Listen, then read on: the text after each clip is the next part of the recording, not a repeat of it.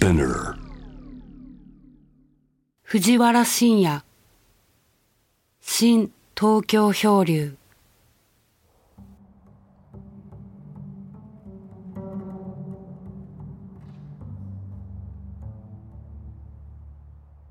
えー、はじめまして、えー藤原信也と申します。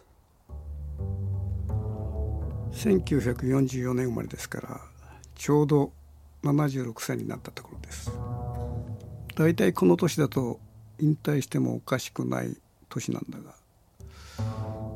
僕のようなフリーでやってる人間にはその定年というものがないんですねそこであの65歳になった時に、えー自分で自分に定年を作ったというか仕事のペースを落としボートの免許を取ったりして遊びの世界を半分も取り入れたんですね。そんな中でいきなりあの東日本大震災というものが起きてそれに続いて原発事故というものが起きて僕はこの75年間まあ戦後生きてるわけだけどもこんな大事故っていうのはもう初めてのことでそんな中でですねただ津波と原発を見ているだけじゃまずいなと表現者としてこの目と体で何かを伝えなきゃいかんとそういう思いが湧き立っていたんですね。それであの当時、えー福島原発行動隊という60歳以上の方々が応募してその、えー高い線路の中に入っていって原発のなんか作業をするというそういうそのものにも自分で登録したりしてですね、まあ、それは結果的にそのその行動隊というものが機能しなかったものだから行かなかったんですけども。まあ、そういう形でその震災地にまず行かなきゃいけないと。でその時に不思議なことに新聞テレビ雑誌というあらゆるメディアがですね僕に対してコンタクトしてきて震災地に入ってくれないかと。でこれはあのこれなぜがなんで不思議かというと、まあ、震災前というのはまあネット時代というか情報化社会というバーチャル中心の社会がかなり進行していた時代であって体を資本としてこう現実と迎えてきた藤原信也のような人間っていうのは表現者としてはその時代の外側に行きつつったんですね。それがあの大震災を契機になんか自分に光が与えられたようにメディアからの注文がわっと殺到してきたこれはあの何を表しているかというと情報化社会というバーチャルな世界に突然自然災害という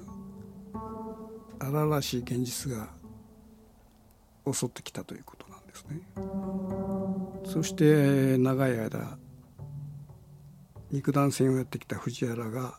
この荒々しい現実の中にでにおいて求められたということなんです。ただ僕はその全くその、えーネット社会と無縁に来てきたわけじゃなくて当時その2000年から無料のブログを開設してたんですね。そういう意味では結構そういうその新しいで、えーメディアっていうものにも興味はああったんです。でこの震災地ではこのブログというものが大いに役立ったんですね。もう刻々と状況の変わる中で現場に入ってどういうふうに何を伝えるかっていった時に携帯しかなくて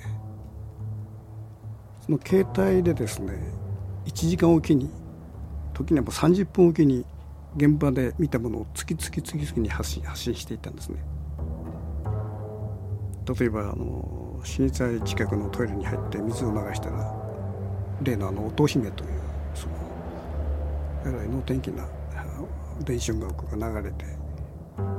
これって何じゃとかそういうその普通の報道にはない個人的視点のブログを息つく暇もなく発信していったんですね。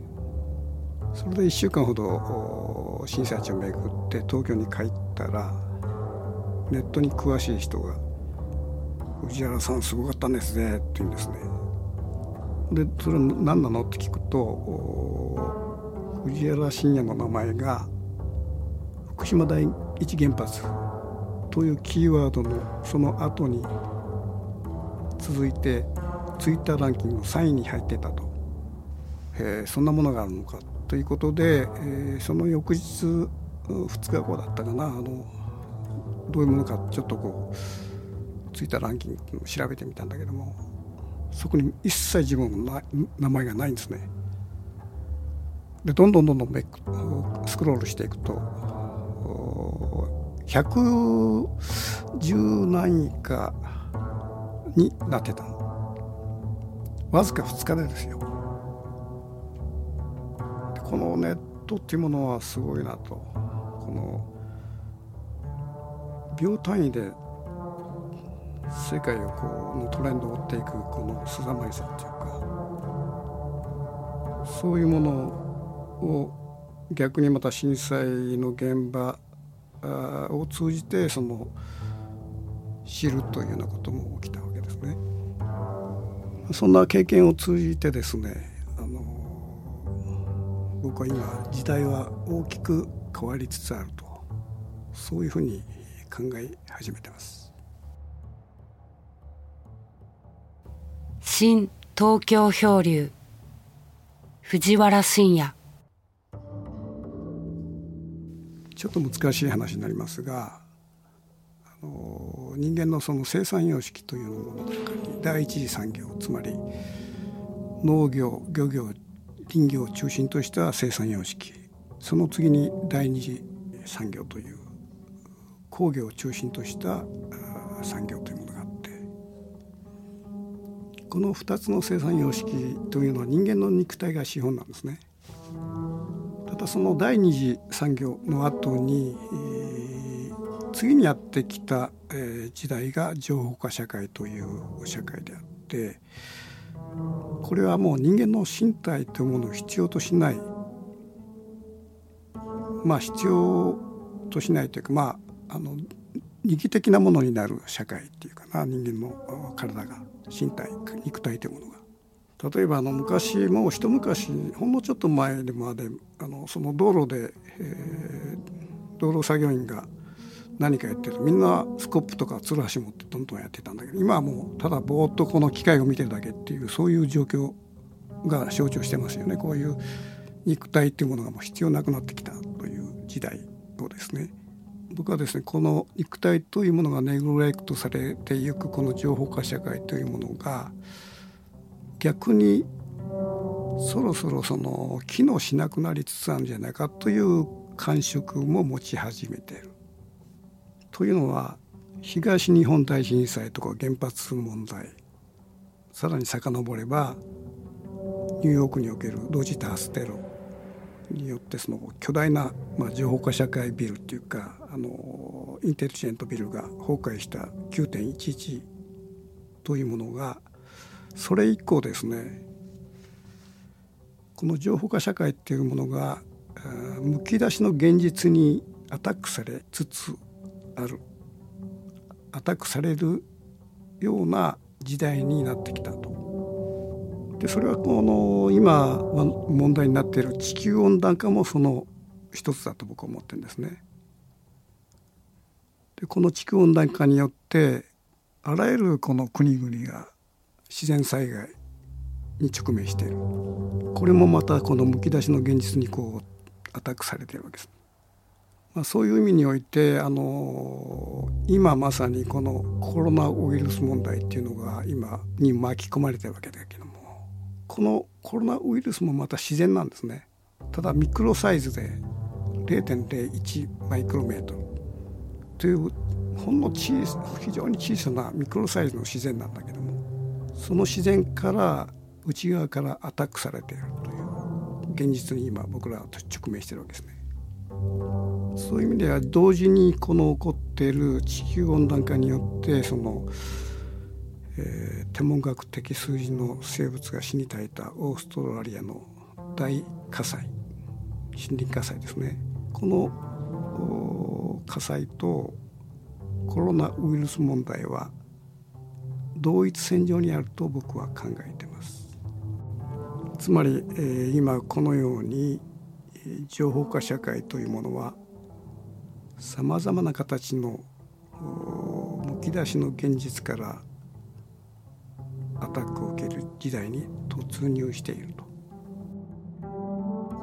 まあ、そういう中で、えー、一時僕は引退を考えてたんだけどもどうもこの僕のようなこの生き方をしてきたいわゆるなんていうかなこう戦後の全てを生き抜いて世界をさまざま旅してきた僕のような人間もむしろこういう社会の中では何らかの役割があるんじゃないかというふうに考え始めたんですね。まあ、そこで今回そのこのこういう番組、えー、音声メディアで何かを伝えていくという「新東京漂流」というタイトルで自分の考えを発信していくという、まあ、オファーに乗ったのも、まあ、そういう流れの中にあってですね。特に今あのメディア世界